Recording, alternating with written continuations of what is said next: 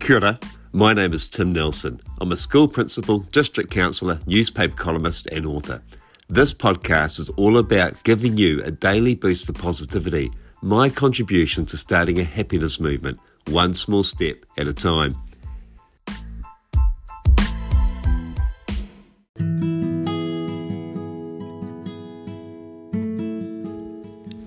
Episode 19 Do a Pre Mortem.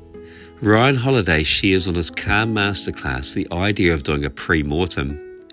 Most of us know that a post mortem is what's done after someone passes away to identify the cause of death.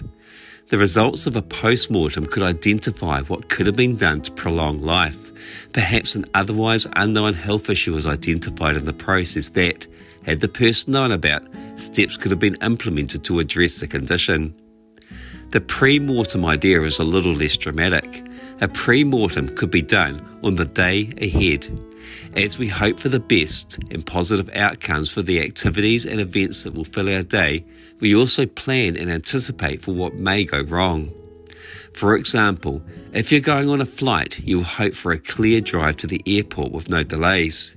However, you will plan for a far more difficult journey, leaving very early to make sure you arrive with plenty of time to spare. Another example could be doing a presentation.